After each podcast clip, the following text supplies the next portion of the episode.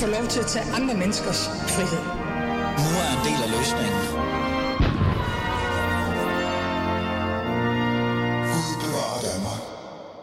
Adam Prise, velkommen til. Tusind tak, fordi jeg måtte komme.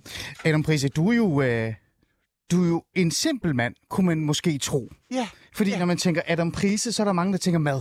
Ja. Jeg bliver nærmest sulten af at tale med dig. Ah, er eller, skønt. eller høre dit navn øh, i virkeligheden. Ikke? Du er jo især kendt for dine evner i køkken, øh, og øh, du har helt sikkert også øh, lavet en masse flæsk, eller stikflæsk gennem din tid. Har du ikke det? Ufattelige mængder, ufattelige mængder. Jo, jo. Vi Ja. har faktisk nærmest dedikeret øh, to hele programrunder i Spis med Prise til det danske øh, sådan, øh, traditionelle køkken, regionskøkken, egenskøkkenet. Ah. Og der åd vi os jo gennem så ufattelig mange flæskesider. Så, så jeg, føler mig, øh, jeg føler mig virkelig som kant flæsk. Adam, Adam Prise, er du en flæskekspert? Jeg føler virkelig, Altså- altså... jeg, har, jeg, har, jeg har spist min del af, af det danske svin. Det føler jeg. Godt, så er det på plads. Men grund til, at du er i studiet, til vores lyttere skal tænke, hvorfor hun har en Adam Prise i studiet, for det, her, det er jo et klassisk politisk program. Det er jo fordi, at der er også noget andet omkring dig end kun mad. Og, og vi står jo i en valgkamp på nuværende tidspunkt, så der er også noget med valgflæsk. Det du også er kendt for, du er jo faktisk skaberen, initiativtageren, opfinderen af Borgen, som handler om Christiansborg. Det er rigtigt. Så der er både mad, og der er både... Wow. Ja, nu... ja, ja, nu kommer der flæsk på bordet. Nej, der ja. kommer flæsk på bordet. Fordi, Ej, hvor er det smukt. Det er Adam Prise, syn. til, at jeg har inviteret dig i studiet, Ja, det er fordi, at der er folketingsvalg. ja. Og når, når jeg tænker folketingsvalg, så er jeg jo sådan en... Øh, der, er lige, der sker lige noget med mikrofonen. Jamen, det er så fornemt. Så er jeg sådan en øh, minoritetsetnisk type, som kom til Danmark, da jeg var fem år gammel. Så kan jeg ikke lade være med at tænke på valgflæsk. Ja. For det har jeg hele tiden fået at vide. Ja. Så i dagens afsnit af Fædelandet vil jeg gerne sådan dvæle lidt med dig om, Adam Prise. Hvad er egentlig det her valgflæsk? Og hvad er egentlig, hvorfor har mad egentlig fået en specifik rolle, både i politik, men også i folketingsvalget generelt? Øh, og er der egentlig noget specielt, vi spiser? Det er det, vi skal, vi skal tale om i dag, Adam Ja. Prise, øh, mig og dig. Og til jer lytter, I er jo velkommen til at skrive ind, øh, mens mig og Adam vi spiser flæsk, sikkert lige om lidt. Øh, og også både øh, stille spørgsmål til mig og Adam, men også bare selv komme med jeres øh, oplevelser eller jeres traditioner. Altså, øh, spiser I noget specielt øh, interessant, anderledes på selve valgdagen? Hvad synes I om valgflæsk? Og, øh, og hvad, hvad har jeres sådan, tanker omkring, at valg og, og mad lige pludselig også er blevet en ting? Og det kommer vi lige lidt ind på. Det er i hvert fald dagens afsnit af Alis øh, Fæderland, og som jeg sagde, mit navn er Ali Aminali, og Adam Prise, du er i studiet. Ah, det ser godt ud. Det ser faktisk godt ud, og jeg, og jeg, jeg er sådan lidt... Jamen, det, ved du hvad, vi tager det lige om det. Jeg har ikke, fordi jeg begynder, hvis jeg begynder at spise det her, Adam, ja. Så stopper jeg ikke i virkeligheden. Så lad os komme i gang med, øh, med øh, at hvad det, snakke om selve programmet. Øhm, og nu har jeg faktisk fået at vide, hvor det Ja, det siger jeg lige lige om lidt, hvor det er fra. Men, men Adam Prise, du er jo manuskriptforfatter. Du er Ja. madanmelder, al- madanmelder, Eller var restauratør. madanmelder. Ja, ja, Du var ja, ja, ja, for nu er jeg restauratør, og man kan ikke være madanmelder og restauratør samtidig. Så kommer der nogle habilitetsproblemer. Åh, oh, gud dog. Ja, ja, ja, præcis. Jamen, det, det, er ikke virkelig, engang. så jeg var anmelder engang, nu er jeg restauratør. Et meget mærkeligt karriereskifte. Det er virkelig at blevet at komplekst, synes at jeg. Nå, okay. Så længe du bare bliver med at lave uh, tv, for så, Det gør så bliver jeg ked af det, hvis du gør det. Øh, men i dag skal vi tale om danskernes yndlingsspise i virkeligheden, stegt flæsk. Og det skal vi jo, fordi der er noget valg i det, ikke? Øh, lad os lige starte med at bare, øh, Adam Prise, fordi jeg har jo nogle spørgsmål her, men jeg bliver faktisk lidt nysgerrig. Jeg bliver nødt til at forstå det her. Hvorfor er det overhovedet, det valgflæsk og stegt flæsk? Hvad, hvad, hvad er det, der sker her? Jamen altså, øh, nu, nu er der jo selvfølgelig folk, som har forsket i det her, og det kan jeg jo desværre ikke rigtig prale af, jeg har. Øh, jeg vil sige, Valgflæsk er jo sådan i overført betydning et udtryk for, at der bliver lovet vældig meget. Mm. Ikke? Altså, flæsket var jo i tradi- traditionelt, når vi kigger på sådan dansk madkultur, så er flæsket jo noget, man spiste dengang, hvor vi var endnu fattigere, end vi er nu, selvom at vi er på vej ind i et, et voldsomt dyk med inflation og energikrise osv.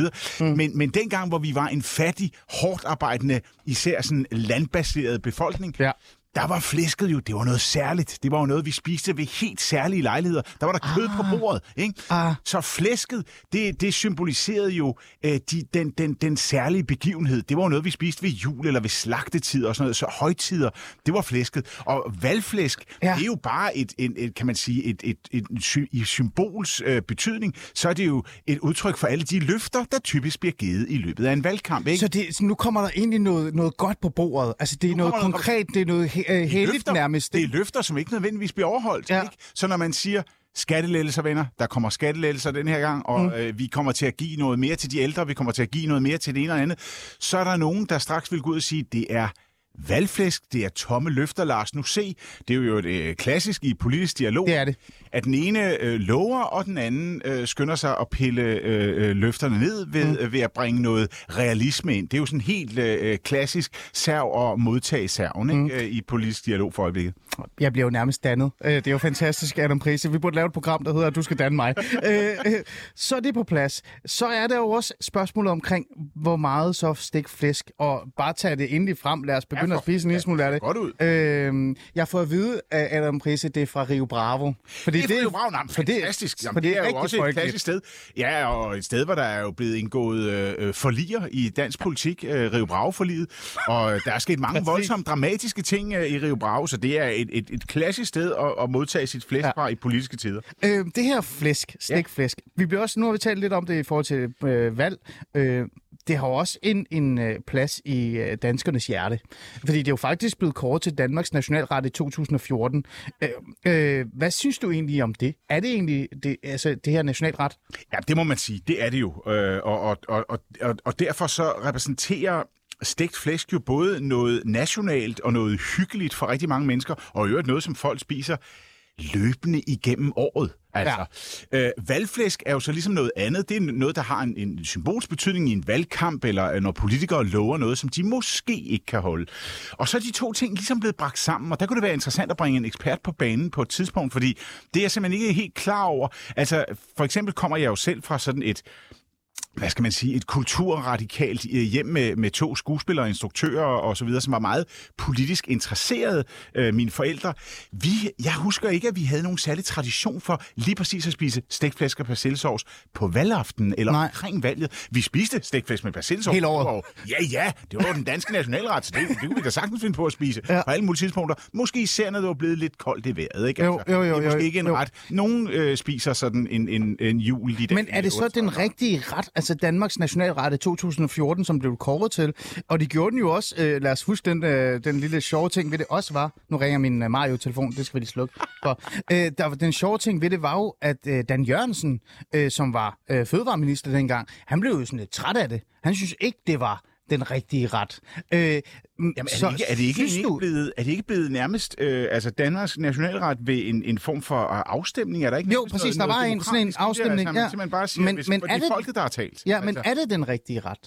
ja, det vil Altså jeg jo som sige, en person, der har altså, brugt hele dit liv på mad, og nærmest også generationer af mad-eksperter, øh, når man kigger på det. Altså, det, er jo, det, det interessante er jo, altså man kan sige, øh, min gamle bror og jeg øh, har jo lavet nogle retter, øh, eller hvad hedder det, har jo lavet nogle øh, rejser igennem Danmark, hvor vi har undersøgt det danske regionale køkken, og det sådan historiske danske køkken. Og man kan i hvert fald bare sige, at den gang, hvor vi spiste frikadeller og karbonader og alle de her sådan klassiske danske retter, hvor stegflæsk hører med, øh, at, at noget af det er jo blevet erstattet af noget andet, der er jo kommet til. Altså, det er jo som om, vi spiser burger, pasta og pizza Ja. mere, end vi spiser de her helt klassiske retter. Ja. Men alligevel, hvis nogen af os skal søge tilbage i sådan et eller andet tryghedsskabende mormorkøkken, så er det nok noget med noget flæsk, fordi det har danskerne en mange, mange hundrede år tradition for at æde. Så det er den rigtige- Så, så så, så, den- så på den måde, ja, så vil jeg jo sige, hvis, hvis folket har talt og sagt, hvad er den danske nationalret? Det er stegt flæsk. Så er det stegt flæsk, der er den danske nationalret. Ja. Og, øh, og Jeg tager lige en bid her. Ja, men Så tag lige, nu taler jeg med mad i munden. Tag lige en bid. Spørg- Lad os, lad os lige prøve. Ja, du har faktisk ret. Jeg har faktisk ikke smagt det nu. Rio Bravo øh, flæsk. Hvad, hvad, hvad siger den tidligere mad- madanmelder? Jeg skal sige tidligere. Jamen altså, nu må man sige, stegt flæsk er jo nogle gange lidt nådesløst, når man transporterer det. Fordi det kan meget, helt gå, meget hurtigt gå hen og blive blødt. Ah, Ikke? Øhm, men det skal være sprødt. Ja, det vil jeg sige. Mm. Men altså, jeg tror, den tidligere madanmelder kan godt sige, at det her flæsk, det har været sprødt på et tidspunkt. Og noget af Det det, er sagt. stadigvæk sprødt. Okay. altså, så jeg tror ikke, det er Rio Braves skyld. Nej. Jeg tror, det er en, en tur igennem byen i en, i en pose. Okay, men øh, mens vi nu prøver i hvert fald at spise noget af det, så meget ja. Vi nu har lyst til, så skal vi jo også have noget historisk på plads. Og øh, som du selv sagde, nu er jeg jo ikke forsker i det, og det er jeg jo heller ikke. Nej. Men vi har faktisk en forsker med. Karoline, er du med? Hej, jeg er med. Pæn goddag, Karoline Nyvang. Du er jo faktisk øh, forsker. Du er seniorforsker ved det Kongelige Bibliotek, og så er du, øh, Adam, hvis du kan tage dit headset på, så har du faktisk forsket i det her med mad, og øh, også, øh, hvad kan vi sige, øh, sammenligningen eller kontakten, forbindelsen til politik. Lad mig lige starte med at stille øh, et simpelt spørgsmål, før vi går virkelig ned i alt det her. Øh, stegt flæsk med persillesauce, er du fan af det? Ikke personligt, men jeg er enig med Adam i, at det er den danske nationalret. Altså, den ret formåede jo noget, som intet politisk parti kan i dag, nemlig at forene danskerne på tværs af land og by og Jylland, Fyn og Sjælland. Ah. Den fik 44 procent af stemmerne ved, det er ah, ved afstemningen i 2014. Det er altså ret godt gået. Okay, så hvis stegt flæsk var et parti, så havde den i hvert fald haft en del øh, hvad kan jeg sige, mandater. Det var, det var faktisk meget godt at, at virkelig vide. Hvor stammer egentlig begrebet valgflæsk fra? Øh, jeg skal jo spørge en forsker, det er der, det bliver sådan virkelig faktuelt. Ja, altså vi kan spore begrebet helt tilbage til 1880'erne, så det er faktisk før det parlamentariske demokrati. Ah. Øh, da danske aviser begyndte sådan at bruge betegnelsen netop om de her mange valgfle, valgløfter, som politikerne kunne finde på at servere. Mm. Så, så både dengang og nu, så er begrebet altså især blevet brugt, øh, når medierne ligesom vil drille politikerne med alle de fede ting, de, de lover os i valgkampens side. Okay, så, så Adam, der, der var du jo tæt på, eller du var faktisk lige på pletten der, som jo, du sagde. jo, jo, jo. Øh, øhm, har det egentlig altid været kutumer at servere valgflæsk så på valgaften? Eller, eller er det bare mig som sådan en eller anden minoritetsetnisk fra Iran, der tænker, det gør man? Altså, jeg, da jeg hørte det første gang, Karoline, der troede jeg helt oprigtigt, at de fleste danskere sad og spiste øh, altså flæskesteg eller stegt flæsk med persille på selve valgnatten. Det er bare dig. Øh, Det er bare mig. Tak. Virkelig sødt af dig. han, han, han, han kan ikke genkende det fra sin egen barndom, og det vil de færreste af os kunne, for det er faktisk et relativt nyt fænomen, at vi er begyndt at spise stegt flæsk, når vi har været en tur øh, ude for at stemme. Okay, Øh, det, det er først inden for de seneste 15 år eller noget, at både restauratører har slået sig op på det, men også at slagterne rundt om i landet har kunnet melde om udsolgt netop på valgdagen af Ja. stegt flæsk, eller flæsk i det hele taget, ikke? mm, okay. Øhm, og jeg tror nok, grunden er jo, at, at det bliver, både bliver set som en ironisk kommentar til selve begrebet valgflæsk, men, men også lidt i, i tråd med det, Adam sagde, at, at det repræsenterer noget nationalt og hyggeligt. Og i Danmark, der har vi en lang tradition for at markere højtider og mærkedage med traditionelt dansk mad. Ah, Øh, og der er netop Okay. stegt med persillesauce jo, jo noget af det mest nationale, vi kan pege på, hvis vi bliver bedt om det. Ja, øhm, Adam, jeg, jeg får faktisk lyst til at spørge dig det her spørgsmål, men Karoline, øh, du har også øh, givet endelig et bud. Er der egentlig et moderne bud på valgflæsk så? Altså, øh, er der noget andet, som så lige pludselig fylder mere lige nu? Ja, altså sådan rent gastronomisk. Ja, Jamen altså, øh, som vi talte om før, øh, vi er jo nok sådan søger tilbage i det traditionelle og tryghedsskabende, når vi, når vi gerne vil sådan spise noget mad op til nogle højtider. Hmm. Men, men, men hvis man kigger statistisk på, hvad danskerne spiser mest, så er det jo alligevel ikke stegt flæsk med persillesauce. Nej. Øh, men altså, så skulle det jo være, jamen der er vi jo så nok mere over i, i forskellige pastaretter, øh, pizza og øh, måske også den hjemmelavede burger. Øh, millionbøf var på et tidspunkt, fordi det var sådan en fællesbetegnelse for noget, man lavede noget hakket kød. Øh, og det var ligesom sådan blevet sådan danskernes øh, primære øh, øh, spise fra vugge til grav. Hold Vi op. startede tidligt, spiste helt tilbage vuggestuen, øh, og så hele vejen op til plejehjemmet, Ja. fordi det er nemt at tykke. okay. Så på den måde kunne det rejse igennem et langt liv, øh, millionbøffen. Øh, Adam Prise, før jeg lige spørger Karoline øh, samme spørgsmål. Hvad har du tænkt dig at spise til valgaften egentlig?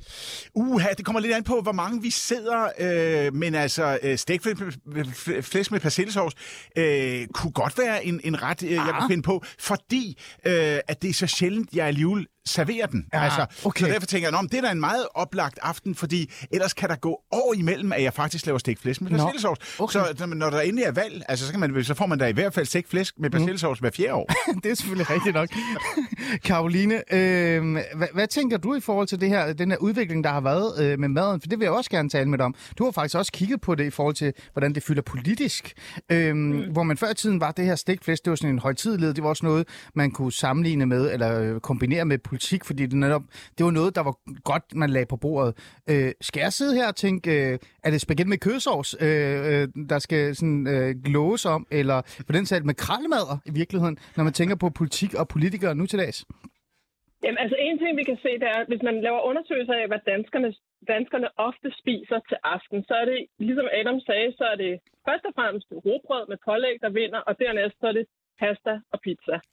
Øh, og hvis man kigger rundt på de sociale medier, så er der rigtig mange politikere, der faktisk også har været dygtige til at promovere deres egen folkelighed ved hjælp af rugbrødet. Altså rugbrødet er simpelthen blevet politisk aktiv, fordi det er det usnoppede valg, og det er det, danskerne spiser Ja. ja. oftest. Og der er jeg bare nødt... vælgere har... Ja, undskyld. Nej, nej, Karoline, du skal lige færdiggøre det. det. Sorry. Ja. Bare det kom, var, vi Karoline. vælgere har jo, vi har jo simpelthen en tendens til at vil sætte kryds ved de kandidater, vi kan spejle os i.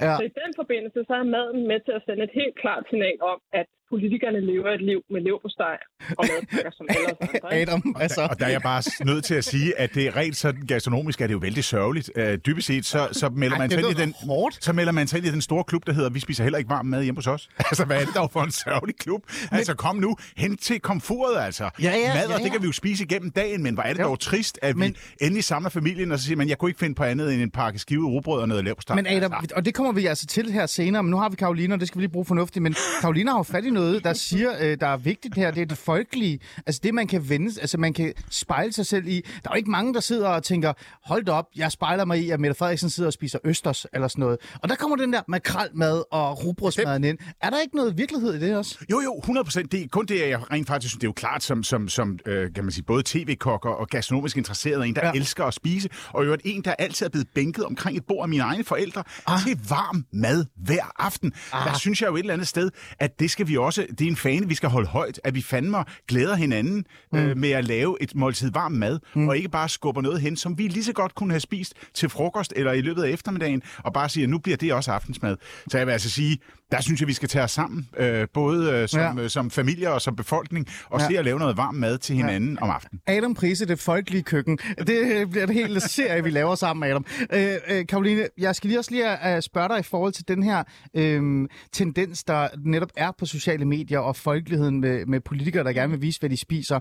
Øh, der er jo ikke noget... Altså, er der reelt noget galt i det? At politikere på en eller anden måde også viser det. Jeg sidder nogle gange og tænker, mange har været efter for eksempel Mette Frederiksen med en makralmadder ikke? og robrødsmadder. Ikke? Men når jeg for eksempel taler med udlændingen omkring, øh, hvad der er dansk, mm. så er der mange, der siger robrød. Fordi det er kun i Danmark, du kan få robrød. Øh, så er, der ikke, er det ikke okay, at man viser den side og også bare er stolt af sin, øh, altså det at være dansk og, og den madvane, man har?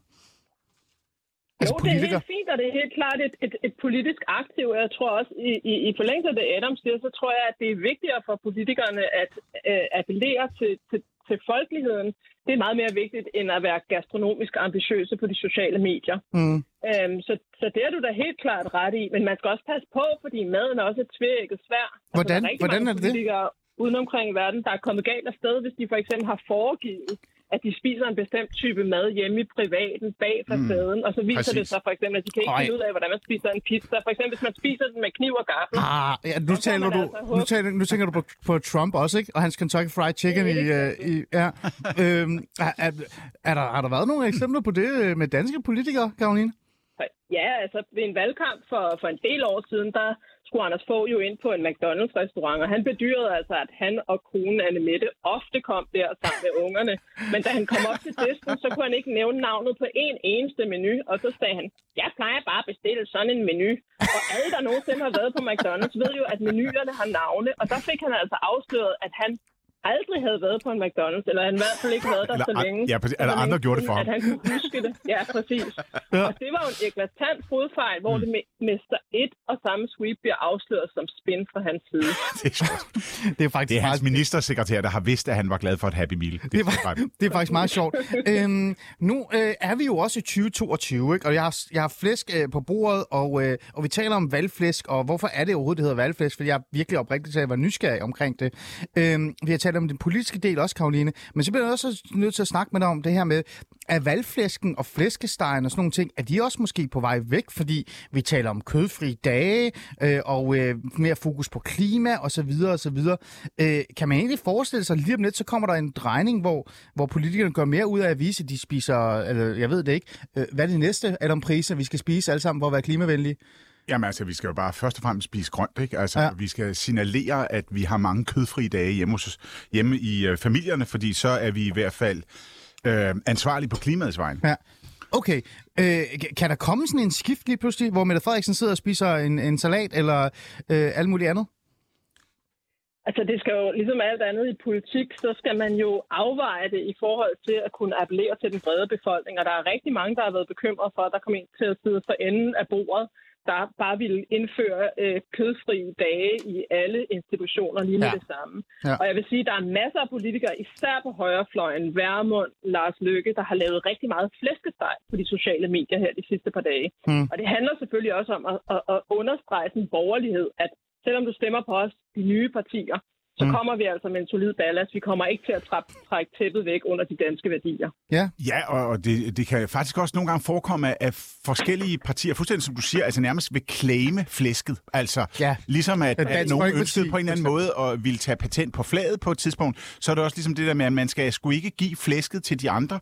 Man skal sørge for at claime det, mens det er der. Så der er mange, så der er mange altså, faktisk hen over hele spektret, som insisterer på, at de spiser stegflæsk med persillesauce. Der er selvfølgelig visse partier, for hvem det vil være på en eller anden måde ikke politisk opportunt at sige, at, at flæsk hører til deres sådan primære spise. Ikke? Ja, men, men så her afslutningsvis, Karoline, så må man jo bare øh, på en eller anden måde øh, konkludere, øh, det er jo hårdt at spørge en forsker det, eller sige til en forsker det, men alligevel, at, at øh, mad og øh, vores madvaner, og det vi putter på vores, øh, ja, altså ja, foran os, det er faktisk meget vigtigt i forhold til, øh, altså, øh, hvad vi også stemmer politisk, eller overvejer at stemme politisk, eller øh, og så videre og så videre. Er det ikke det? Helt klart. Altså, det kan opfattes som sådan en banal hverdagshandling, men hvis det bare var en banal hverdagshandling, så ville politi- politikerne slet ikke gå så meget op i, hvad de poster på de sociale medier, at den Mm. mm. mad, de spiser. Ja. Øh, Det er et politisk aktiv, og det signalerer en række værdier og idealer, som bliver centrale for politikerne, når de skal køre sig selv i stilling i en valgkamp. Mm.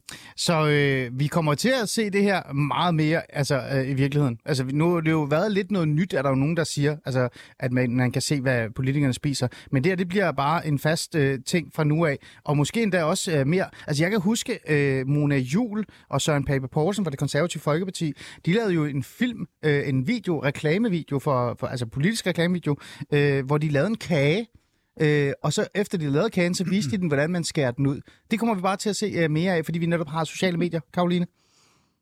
Helt klart. Altså, politikerne har fået en direkte kanal til os alle sammen, der har det uudtalte løfte, at de sender direkte fra privaten. Mm. Og det vil vi se dem udnytte rigtig meget, især fordi der er så meget trængthed om at komme, om at få taletid i de mere konventionelle medier. Mm. Så det vil vi se meget mere af, ja, det, det er jeg helt sikker på. Okay. Karoline Nyvang, tak fordi du vil være med og lige sætte lidt mere øh, forsker og historisk forskning på det også. Du er seniorforsker ved, ved det Kongelige Bibliotek. Tusind tak, fordi du vil være med her. Velbekomme.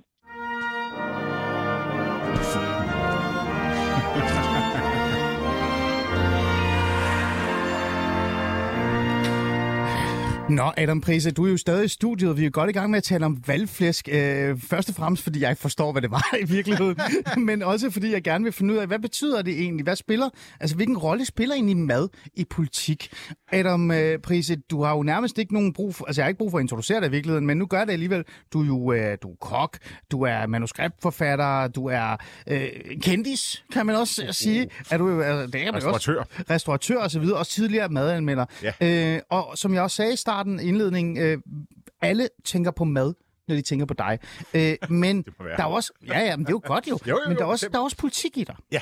Øh, og det er jo det, jeg gerne vil bruge øh, den anden del af det, det er netop at dykke lidt mere ned i politik, men også din, øh, hvad kan vi sige, dit lille barn, øh, kan man nærmest sige, borgen. Borgen, ja. Øhm, det, den her øh, serie, som øh, startede med at være en, som man sådan på en eller anden måde ikke øh, havde forventet. Der var ikke mange, der troede i hvert fald, at øh, hverdagen på Christiansborg ville blive en succes. Men, men det blev den jo. Den blev en kæmpe succes. Og lad os lige prøve at, at, at vække nogle, øh, nogle følelser i dig måske. Lad os lige høre introen.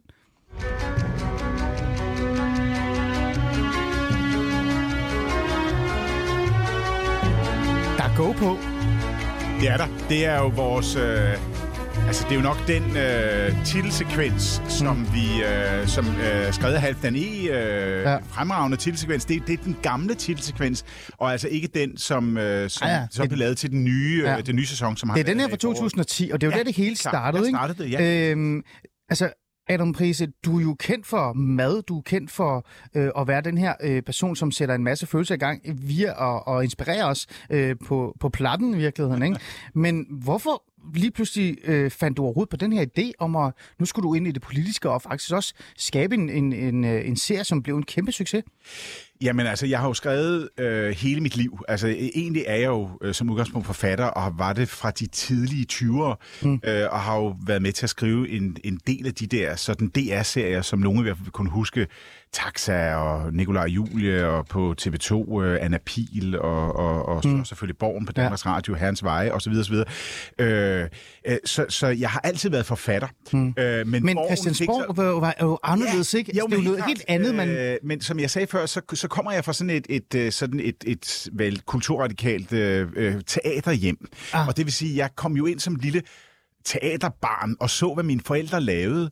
Og der er jo det ved dramatik, hvis man kigger sådan helt grundlæggende sådan strukturelt på dramatik, mm. så handler det om nogle viljer, der mødes på en scene, eller i en film, eller mm. i en tv-serie, og de viljer støder sammen og skaber en eller anden form for konflikt, og der er som regel nogen, der går ud som vinder og som taber af en virksomheds scene. Ja. Det er det, simpelthen i dramaet, øh, det er simpelthen et magtspil i, ja. sin, i sin aller, aller inderste kerne. Og det vil sige, det interesserede mig altid, og jeg sad jo og så min far og mor være med i Shakespeares store kongedramaer, og hvad ved jeg. Det er jo også politik. Det er bare politik på en anden måde. Så politik har altid haft min interesse, og med tiden begyndte partipolitik også at interessere mig mere og mere.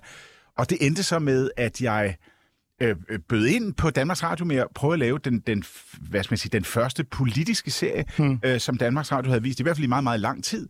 Øh, noget reelt politisk stof, som de jo så øh, sagde ja til, men fuldstændig som du siger, havde ingen regnet med, at nogen ville give at se den her serie, og slet ikke uden for Danmarks grænser. Nej. Men vi stod også på skuldrene af nogle meget store succeser, ikke mindst en serie som Forbrydelsen, ja som hele verden var begyndt at tage til sig. Og så tror jeg, at vi var den næste i loopet, og, og så tænkte man, lad os lige se, hvad det der andet er for noget. Det er noget politisk. Og så kom vi ligesom med øh, på den øh, bølge af succes, og lige pludselig havde vi solgt borgen til øh, 80-90 lande. Ja, præcis. Øh, hvad er det, der gør den god, tror du? altså, jamen, det er fordi, jeg, sad, jeg har så tænkt over det, og du får også et citat af mig bagefter, så ja. kan du være lidt, øh, lidt øh, vred på mig, hvis det er, du har lyst til det. Men hvad synes du gør den god? Er det fordi, for eksempel, at den også fremviser et, et demokrati, som reelt set fungerer, når man tænker internationalt? Ja, altså, øh, man kan sige, det er jo en idealistisk serie, øh, og det var et, et helt klart ønske fra min side. Jeg vil gerne skrive en, en serie, som øh, på en eller anden måde hyldede demokratiet på godt og ondt. Ja. Man må alligevel sige, uanset hvad, at hvis du kigger på, øh, øh, der findes jo den her organisation, der hedder Transparency International, de, ja. undersøger, øh, de undersøger korruptionsniveauet i verden. Og der er Danmark næsten altid blandt de fem mindst korrupte lande i verden. Mm. Det synes jeg er en meget god indikator for, at der er noget, der fungerer i Danmark. Mm. Øh, og der er faktisk ret meget. Mm. Øh, og vi har en ret stor tillid til systemet. Yeah. Det kan godt være, at vi ikke kan lide vores politikere. Nej, nej, det kan godt være, at, at der er enkeltsager, som frustrerer os enormt meget. Men som befolkning er vi sgu ret systemtro. Mm. Og der er noget, der virker, for ellers vil vi ikke være blandt de lande, hvor man bare kan sige, at korruptionsniveauet er så lavt, ja. og hvor tilliden mellem borger og, og, og statsmagt er så stort. Mm. Og det synes jeg, vi et eller andet sted skal være stolte af. Det er ja. jo altså et, et, et demokrati, som, som, som er i konstant udvikling og udfordring, ikke mindst hvis vi ikke deltager i det. Men, øh, og derfor vil jeg sige, den allervigtigste ting, vi overhovedet kan opfordre til midt i sådan en valgkamp, det er stem, uanset hvad du gør, så stem den mm. 1. november. Ja. Eller gå hen og stem allerede nu med din brevstemme. Ja. Øh, for du skal deltage i det her, øh, så vi kan fortsat være stolte af, at vi har et arbejdende demokrati, der faktisk fungerer. Mm. Så der er noget om snakken det her med, at, at grund til, at det måske har fået den her international, international succes, men også på en eller anden måde for os danskere til at sætte os ned og se den, og gøre os lidt stolte af det, det er fordi, det ikke er den her dysfunktionelle, småkorrupte, magværdige øh, sådan bananstat, der altid bliver fremvist. Altså, øh, både amerikanske og engelske øh, serier, der handler om øh, politik og, og borgen, deres borg, ender jo altid med at være sådan noget, altså intriger og drab nærmest, ikke? Ja, ja, det kunne det, kunne det meget nemt være, øh, og når du siger drab, så tænker man jo selvfølgelig meget på House of Cards, i hvert fald en amerikansk ja. udgave. Jeg, jeg er så heldig at, at have lært at kende uh, Michael Dobbs, den engelske, både politiker og forfatter, som skrev den oprindelige roman, den ja, britiske roman, den gamle. Til, til forlæg for den amerikanske ja. serie. Uh, og, og i princippet, så, så sagde han jo også uh, til mig, at han anskuede jo det politiske liv uh, i sit parlament, men bare fra den kyniske ende af prismen, hvor ja. jeg måske kigger gennem den idealistiske, ja, den idealistiske ja. øh, når det kommer til borgen. Øh, og jeg prøver dog at blande malurt i bæret, og, og at det er på godt og ondt, at folk også lyver mm. og bedrager og svindler, men de gør det dog stadigvæk på baggrund af et fungerende demokrati. Mm. Øh, mens at man må sige, den amerikanske version af House of Cards der er, kan man sige, tanken om, at demokratiet og de, øh, de frie viljers øh, spil Ja. øh, er, er øh, ret begrænset. Ikke? Mm, det er, ja. er, er et, et, et mørkemændsspil mm. i nogle øh, lukkede korridorer. Mm. korridorer. Men, men du bliver ved at sige, at det er øh, ideologisk og idealistisk og de her ting. Mm. Øh, men der er også noget, noget øh, virkelighed. I, altså, der er også noget...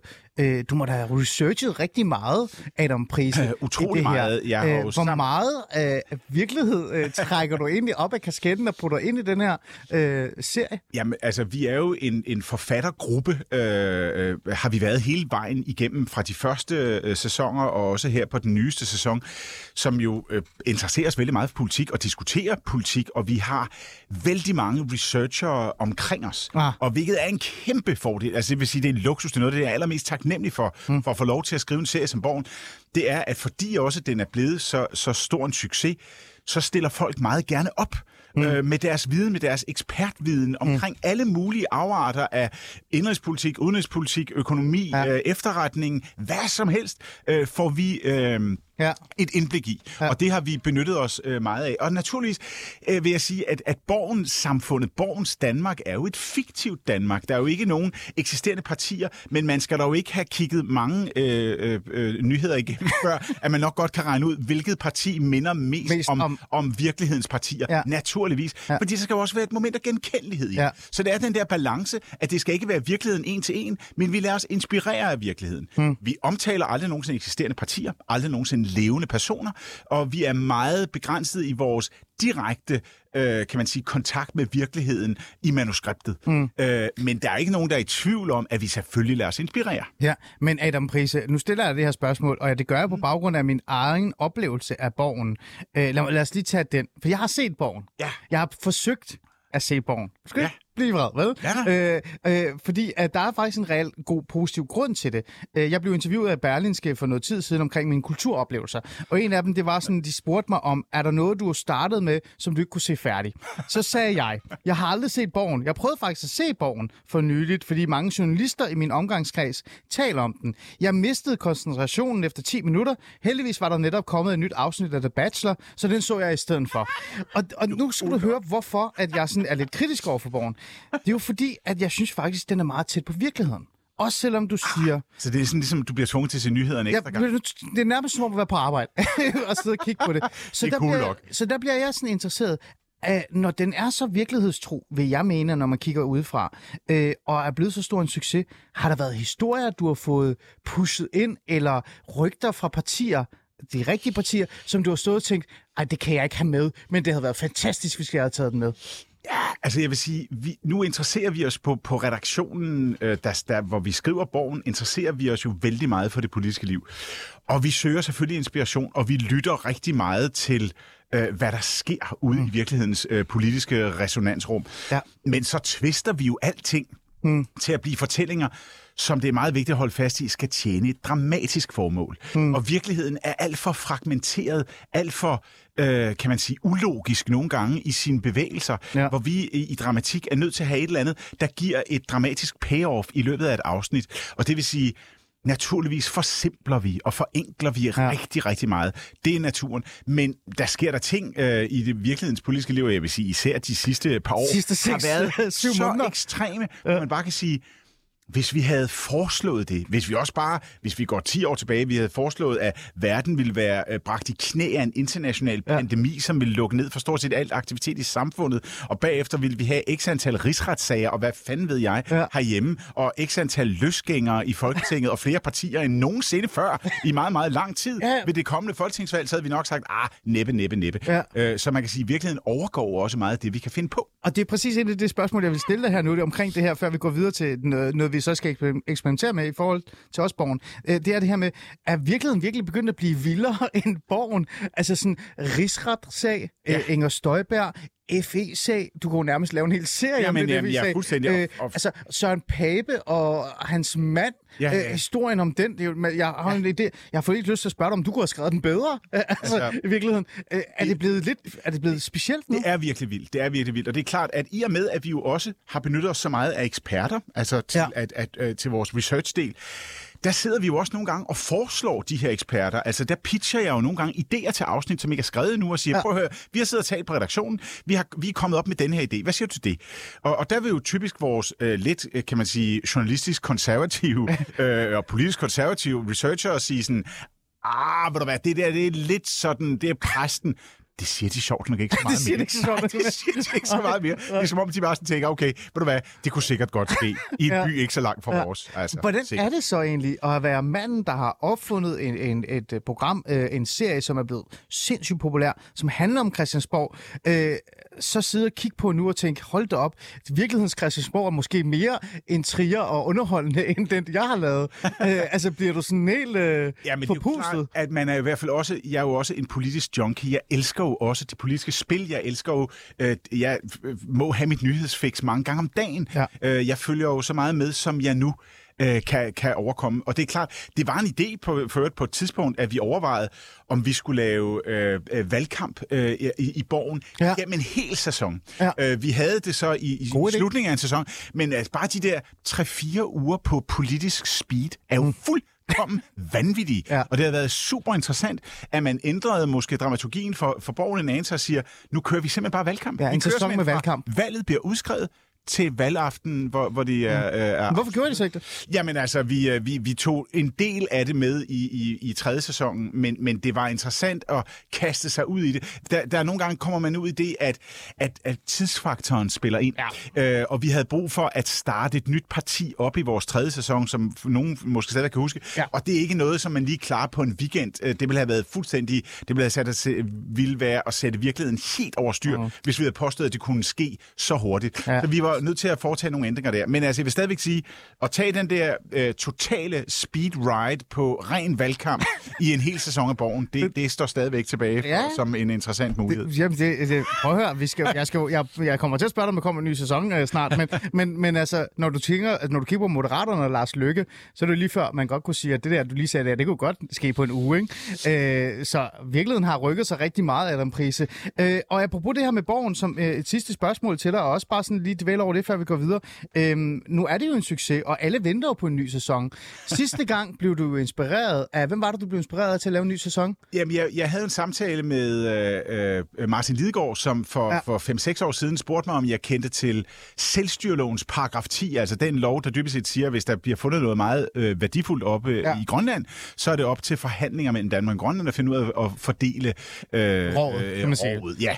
ja. Øh, og, og det er selvfølgelig en meget, meget forsimplet fortolkning af det, men ikke desto mindre var det jo en direkte invitation til noget spændende drama. Jeg vidste ikke på det tidspunkt, at det skulle ende med at blive en ny sæson af Borgen. Jeg troede, det skulle være en politisk thriller, mm. øh, og gik i gang med at, at, at gå ind i det dramatisk, og kunne så se, gud, det her det minder så meget om Borgen, og samtidig begyndte Netflix øh, at, at røre på sig, og var meget interesseret i at, at, øh, at, at øh, få fingre i Borgen, mm. øh, og det lykkedes så øh, at få Danmarks Radio og Netflix til at sætte sig ned sammen og finde ud af, hvordan man kunne finansiere en ny sæson. Okay. Og det var den måde, den nye sæson blev til på. Ja, så jeg tænker sådan lidt, jeg har jo en samtale med dig lige nu.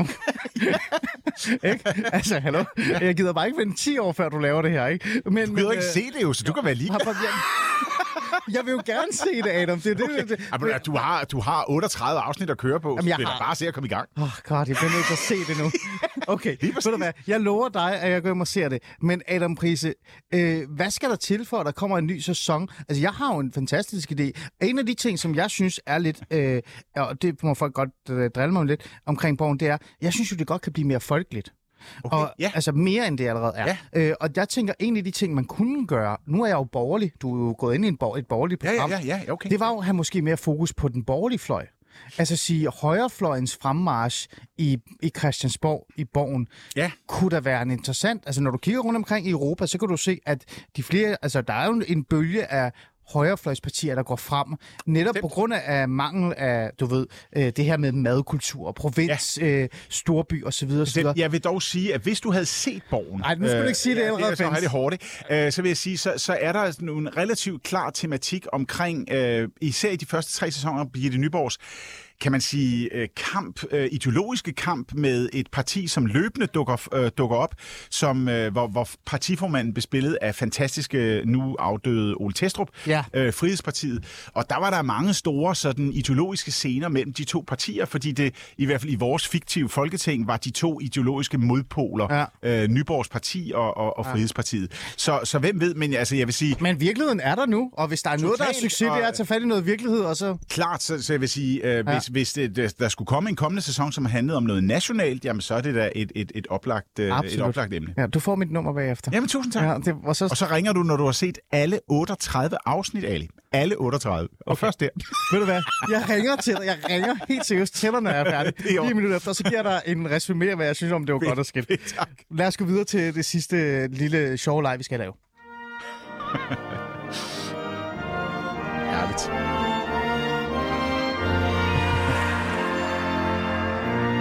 Og øh, Adam Prise, du er jo stadig i studiet, og øh, vi har lige garanteret, at vi skal lave en ny sæson. Det er fantastisk. Jeg glæder mig vanvittigt meget. Så jeg hører, der kommer en ny sæson snart. Øh, du kan bare tage den her af. Øh, du behøver ikke have den her på mere. For nu skal vi lege en anden leg. Fordi øh, Adam Prise, du er jo, som jeg har sagt en del gange, du er madperson, øh, person, du er madkondisseur, men du er også øh, vidensperson i forhold til politik osv. osv. Uha, er det quiz? Nej, nej, det er ikke Oh, shit, ja. Vi skal lege en lille sjov leg. Fordi øh, nu når du har det her fokus på, på både Christiansborg og Borgen, men også på mad og så videre, og så videre, så vil jeg også gerne have, at vi skal sørge for, at partierne også får en form for ret på sig. Okay, Men så vil det give god mening. Ja. Der er jo folketingsvalg, der ja. er valgkamp, de sidder med deres somi derude, Ja. og, og, og så sidder de og putter robrødsmad og sådan noget. Men det er kedeligt, Ja, som det er, du siger. det er lidt kedeligt. Ikke? Det er lidt kedeligt, hvis de Så- kun spiser råb. Adam Prise, her det næste stykke tid, øh, for vi har også fået sms'er, og dem skal jeg også huske med, så vil jeg gerne lige bruge lidt tid på at sige, hvis Adam Prise var hovedchef, kondensør, øh, og skulle tage en beslutning om, hvilken politisk parti, altså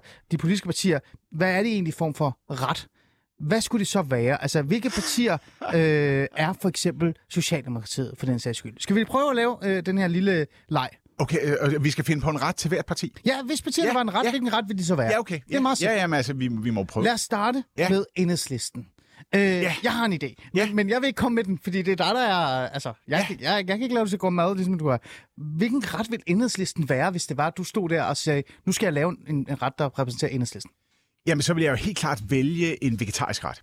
Altså, Okay. det vil jeg gøre. Ja, 100 procent. Linsesuppe. Nej, det behøvede det ikke at være. Det behøver ikke at lyde så hårdt, men altså, man kunne sige, vi kan jo give, øh, vi kan jo give øh, et, et, et, for eksempel noget, øh, øh, det, kunne, det kunne være en, en grøntsagslasagne, det kunne være en, øh, det kunne være en gazpacho. Ja. Øh, den er også sådan lidt, øh, ja. øh, kigger ud i verden. Men, men den, er, øh, den er vegansk. Eller, Ja, den, den, er, den er i hvert fald vegetarisk, vil Ja. jeg sige. Den er i hvert fald vegetarisk. Okay, ja. ja. Endnu en ting, jeg ikke har fattet endnu. Vegan og vegetarisk. Jeg havde jo faktisk sagt, og det sagde øh, min øh, tilrettelægger, eller min redaktør i ørerne lige nu, øh, jeg havde tænkt falafler.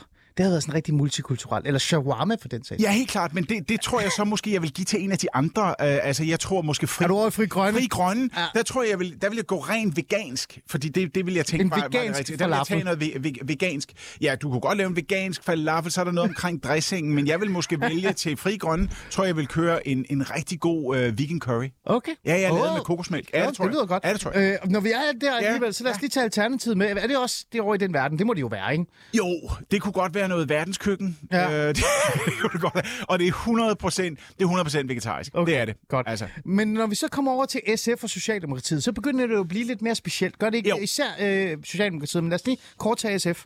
Ja, jamen øh, SF, øh, der tror jeg også, øh, fordi det er jo også, øh, altså i de her sådan politisk sådan grænsesøgende tider, hvor man lige skal markere sig, Ja. der tror jeg altså også, jeg vil sige, øh, det vil være vegetarisk for SF's vedkommende. Det tror Gør jeg ikke, det det vil være for Socialdemokratiet. Nej, Det tror men, jeg ikke. Men altså, det er jo også et børnevenligt parti, SF, ikke? Der er jo mange pædagoger derude. Jeg tror bestemt, men, men, men, men jeg tror, øh, jeg vil selv lige også sige, SF, øh, jeg vil gå fisk. Problemet, Ah, er, problemet er, at fisk er meget dyrt. Nå. Så hvis vi er ude i samtidig at skulle være solidarisk med, med, med, med, med den øh, altså virkelig fald i, i velstanden, Ja, ja, ja. Så, så vil jeg vælge noget, som i hvert fald hvor alle kunne være med. Du har alle facetter med. Det er meget vigtigt. Ja, det er det, meget jeg vigtigt. kan godt høre det. Socialdemokratiet, jamen altså, jeg har jo, øh, på et tidspunkt havde vi faktisk en, et, et, et andet, et spin-off madprogram, min bror og jeg, der hed Prise Inviterer. Øh, og der lavede jeg faktisk mad med Mette Frederiksen.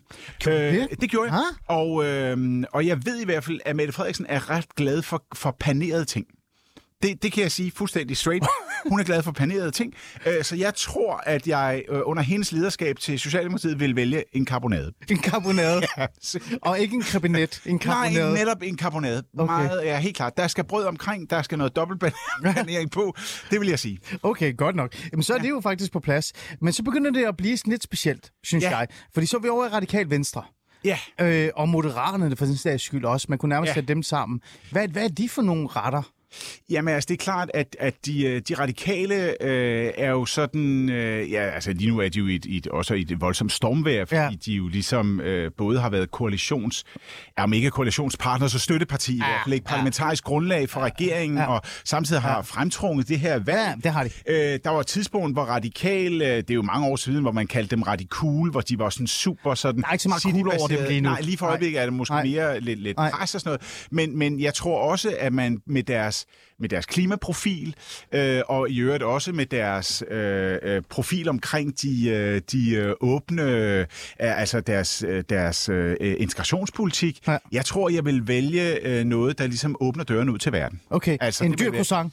Øh, ja, det behøver ikke at være dyr, altså det vil jeg sige, det, det behøver det ikke at være, men jeg tror, jeg tror igen, jeg tror, jeg vil vælge noget fisk. Ah, øh, ja, det tror jeg. Nu kommer fisk på banen. Ja, det tror jeg, jeg, vil- jeg tror, jeg vil vælge noget fisk Ja. ja. øh, til, til det. Ja. Ikke? Altså, og Moderaterne er jo nærmest det samme, vil jeg faktisk på en eller anden måde mene. Ja, Men, men øh, Lykke har jo været ude. Han har haft rigtig mange valgmøder her på det seneste, hvor der simpelthen kørt stegt flæsk. Ja, men det har været men der, der er mange, der claimer det stegte flæsk, og jeg ved ikke, om vi simpelthen i den her rundtur skal, skal vælge at sige, at ingen får det stegte Jamen, det kan vi godt prøve. Altså, det kan vi Men godt altså, prøve. vil jeg sige, ja. Lykke er jo helt klart en af dem, der har claimet flæsket også, i hvert fald, ja. øh, og placeret det på midten af dansk politik. Ja. På midten af midtersporet, kan man sige. Vi skal lige nå øh, de her partier, fordi der er jo også Venstre øh, og LA og Konservativ, og jeg har det sådan lidt, øh, de er jo sådan lidt bare øh, hvad som helst-agtigt øh, af en art. Jeg synes ikke rigtig, der er noget, der kan repræsentere lige præcis de partier. Selv, selv Konservativ Nej, altså man længere. kan sige, hvis vi siger, at de konservative, øh, øh, øh, der er jo i hvert fald noget med nogle skattelettelser, øh, Ja. ja. som, som øh, til synligheden vil sætte voldsom gang i privatøkonomien så, øh, så, og, og redde os ud af krisen. Øh, og, og, og, og der, i gamle dage sagde man jo, at konservative var Gud, konge og fædreland. Ja. Øh, så, så, så det igen vil jeg nok søge ind i, et, i en klassisk dansk ret. Mm. Øh, det, det tror jeg, jeg, jeg vil gøre. Okay, Altså, ja. om det så er... Altså, jeg havde lyst til at sige, at LA er en burger. En klassisk burger. Ja, det kunne det altså, godt det være. Kunne det jo, altså, der kan jeg godt Øh, forestille mig. Ja, det ja, men også ja. Vandopslag er en, ja, ja. ja. en ung fyr i politik, og Ja. ja. det, kunne, det, kunne, det, kunne, det kunne godt være en, Ja, ja, ja. ja. en burger. Ja. Ja. Også for at signalere noget u- uhøjtidligt, øh, så det kunne det sagtens være. Præcis. Ja, ja, og, og jeg vil bare hurtigt sige, altså hvis Venstre, for mig Venstre, det er sådan nogen, der tager på restaurant, så det er bare madklubben. Men lad os gå videre, øh, fordi for jeg vil gerne tale med dig om Dansk Folkeparti og Nye Borgerlige og DF. Øh, fordi Dansk Folkeparti klemmer jo altid valgflæsk, ikke? Altså det er Jo, det vil de gøre, og så, pattegrise, skal man, jeg så ved skal man hvad. give dem flæskestegen. Det Ja. kunne man i hvert fald også. Ja. Altså, det, det er helt klart. Ja, Øh, det kunne man godt. Ja. Øh, men jeg er, jo, jeg er jo faktisk lidt interesseret i, hvad du synes om Nye Borgerlige. Øh, jamen, jeg vil også der, jeg vil helt klart vælge kød. Jeg vil vælge noget, som, som øh, øh, jeg vil helt klart vælge noget, til, som, som ligesom sådan hylder dansk kødproduktion i landbruget, fordi de er jo ikke nødvendigvis enige i, at, øh, at, at kødproduktionen skal ned. Men så skal jeg udfordre dig, øh, øh fordi at Adam Prise, jeg vil jo tænke, Nyborgerlig, det er Østers og champagne. Fordi de er jo liberale. De er meget liberale. De er jo nærmest bitcoin-liberale i virkeligheden. Øh, Øh, jeg tror, at, at her vil man også sørge for at solidarisere sig med, ikke mindst med landbruget, øh, og ikke øh, købe ind på det der med, at landbruget er de store øh, CO2-udledere og, der, og så videre. så videre. Det er jo et klassisk argument. Så jeg, jeg vil vælge noget dansk produceret kød, og jeg vil vælge noget konventionelt produceret Ah. øh, kød. Ja, vil ja, det vil jeg gøre. Så jeg, jeg Øhm. tror, jeg vil, jeg, igen tror jeg, at, at der vil være kamp om svinet. Mm, det tror jeg også. Og, og grund til, at jeg laver den her øh, øvelse, det er jo netop det der med, at mad er jo blevet politik, og politik er blevet mad, og det, det handler om at være mest folkelig i hvert fald øh, i bund og grund. Hvilken ret tror du danskerne, og nu skal jeg ikke, det er ikke fordi, jeg vil høre, hvem du stemmer på, det er ikke det, men hvilken ret er dig øh, også selv? Hvem, hvilken ret vil du lægge foran dig? Øh, tror du, der vil, øh, altså, hvad kan vi sige, repræsentere mest det Danmark, vi har lige nu? Uha, jamen altså det Danmark, vi har lige nu, øh, der tror jeg jo stadigvæk meget på, at, at øh, vores madkultur er i en forandring, øh, og som vi talte om tidligere, så er der bare nogle... Altså når vi skal søge tryghed, når vi skal søge tilbage i historien, jamen mm. så står det jo nærmest på bordet foran os, så er det Ja. ja. en eller anden variation af flæsk, men der er rigtig mange, der nok vil sige, at hvad spiser de mest i løbet af et år? Mm. Spaghetti kødsovs. Ja, så vi bevæger os derhen af i virkeligheden. Ja, ja. Og jeg vil sige, spaghetti kødsovs en fantastisk ret, især hvis man laver den rigtigt. Okay. Du kan bare lave den. Det- Jeg vil med glæde komme ud og spise den, hvis det er. Øhm, Adam Prise, det har jo været en fornøjelse at have dig med, øh, og nu har vi været igennem de her ting, men vi skal også have vores øh, lytterspørgsmål med, for ellers så bliver vi rigtig sure på mig. Der er en, der har skrevet, øh, er det ikke træls, at vi spiser så meget gris under valgkampen, for så øh, kan religiøse og vege, øh, vegetar ikke være med. Men det gør vi jo i virkeligheden ikke så meget. Ja, jeg ved faktisk ikke, hvor meget vi spiser, men det står øh, enhver frit for, hvad de har lyst til at spise her i løbet af valgkampen. Mm. Altså, jeg, jeg personligt spiser jeg ikke mere gris, end jeg plejer at gøre her under valgkampen. Nej. Og jeg spiser... Øh, jeg er jo meget, meget glad for fisk. Så, mm. så jeg vil sige, jeg, jeg spiser nok mere fisk, end jeg spiser noget andet. Du er nærmest manden, jeg aldrig mødt, som jeg burde møde, øh, fordi altså, det der med den her serie, som jeg skal se, som er interessant, som jeg ikke har set, øh, det der med at spise fisk, som jeg aldrig gør, Som men du aldrig godt gør. kan smage godt. Ja. Ja. Altså, Adam Pris, jeg tror, jeg skal begynde at stalke dig eller et eller andet, jeg ved det ikke. øhm, der er en anden, der har spurgt, øhm, tror I politikere spiser anderledes øh, under en valgkamp? Det er jo også interessant i forhold til det, her med Men jeg tror Christiansborg, godt, jeg men, også sige, øh, din jeg tror serie. godt, jeg kan sige, hvorfor. Det er folkeligt. Nej, jeg, jeg tror, at politikere spiser anderledes under en valgkamp, fordi de har så sindssygt travlt. Så, det er bare derfor? Der, prøv at høre, jeg tror, at de, den gennemsnitlige politiker, der fiser rundt fra møde til møde til møde, ender med at spise noget ret trist i en bil mm. og på vej fra et sted til en anden, mm. som assistenten stikker dem en sandwich eller et eller andet hurtigt. Det tror jeg er det realistiske politiske politiker valgkampmåltid. Mm. Men det tror du aldrig, de kommer til at vise på deres øh, Det er jo, det er jo sociale medier? trist. Jamen, det, det kunne de godt for at signalere noget andet, nemlig at vi knokler for Danmark. Vi mm. arbejder så hårdt. Mm. Os politikere, vi er on the uh, campaign trail, mm. og der, der spiser man altså bare det, man kan uh, grabbe i bilen, eller i toget, eller uh, på, på, på vej fra et møde til et andet. Så de signalerer seriøsitet omkring, og seriøsitet omkring opgaven. Mm. Uh, at, at jeg har ikke tid til at spise, fordi jeg arbejder for mine vælgere, mm. Ja, det giver god mening. Der er et andet spørgsmål, som vi også har været forbi. Øh, jeg skal, ja, det ved jeg ikke. Overgår virkeligheden nogensinde fiktion? Og det gør den jo i virkeligheden øh, på en eller anden måde nu. Totalt. Altså, øh, man kan sige, der var i øvrigt i den nye sæson af Borgen, der nævner vi jo øh, øh, øh, Ukraine, øh, og nævner Ja, ja, et, et aggressivt, ufredeligt øh, øh, Rusland. Mm. Og der var mange, der troede, at det var skrevet øh, altså nærmest som, som s- noget, vi gættede os til ville ske. Øh, det, vi, øh, det vi valgte at referere til, var selvfølgelig annekteringen af Krim i 2014. Ja. Øh, men det kom til at lyde, fordi vi havde premiere øh, et par uger før den tragiske ja. krig startede, så kom det til at lyde, som om vi havde regnet den ud på forhånd. Mm. Men, øh, men, men det vil jeg godt med det samme korrigere her, at det var, det var 2014-annekteringen af Krim, vi henviser til i den nye sæson af Borgen, men det kom til at lyde, som om det var krigen. Ja, siger han, men han ved faktisk mere, end vi tror. Adam Prise, det har været en fornøjelse at have dig i studiet. Jeg har jo inviteret dig øh, i studiet for at forstå, hvad hunden valgflæsk er, og, og også at forstå, hvad danske, danskernes vaner er i forhold til øh, mad og så videre og så videre. Men også få et indblik i, øh, hvorfor du har skrevet Christiansborg og, og, og den her borg og sådan noget. Øh, jeg spurgte dig jo, hvad du selv skal spise øh, på selve valgdagen. Du siger, at det måske bliver stegt med persille. Ja, det kommer lidt an på, ja, enten eller, eller, eller også, øh, jeg er jo en glad jæger mm. øh, selv, og, og lige nu er jo, det er jo ikke kun valgtid, det er jo faktisk også, at jagtsæsonen er startet, Ah. og der ligger altså noget i fryseren, som skal spises, så lur mig, om det ikke bliver vildt stik som vildt, i stedet Okay. for kalv stik som vildt. Okay, så øh, vi må bare kigge på dine sociale medier og se, Ja, lige præcis. Jeg skal, nok, jeg skal Ja. nok lægge op, hvad jeg spiser på valgaften. Ved du hvad, men så glæder vi os til det, Adam Prise. En fornøjelse at have dig med, og øh, vi glæder os selvfølgelig til den nye øh, øh, sæson, som bliver stærkt inspireret af Ali og min Ali. Har du overhovedet nogle minoritetsetniske i dit halvøj? Der er det med noget brun, man kan trække kort på. Kan man ikke det? Øh, I, øh, hvad tænker du, i borgen? Ja, øh, ja, altså nu kan man sige, at den nye sæson foregår jo halvdelen af tiden øh, i Grønland, så man må sige, der har vi Dammit, unægteligt... den kan jeg heller ikke bruge. Ja, nej, ja, ikke, ikke ved i den. Nej, ved du hvad, Adam Prise, en fornøjelse at have dig med. Og til jer lyttere, tak fordi I øh, også skrev ind og, og var med. Det her, det var afsnittet om valgflæsk. Altså, er det overhovedet det værd eller ej? Jeg, jeg ved det sgu ikke. Jeg tror, jeg tager en spaghetti med kødsovs på selve valgdagen, Adam Prise. Jeg tager lidt af mit flæsk med i lommen. Ja, det lyder godt. Tak fordi I var med. Nu er der nyheder.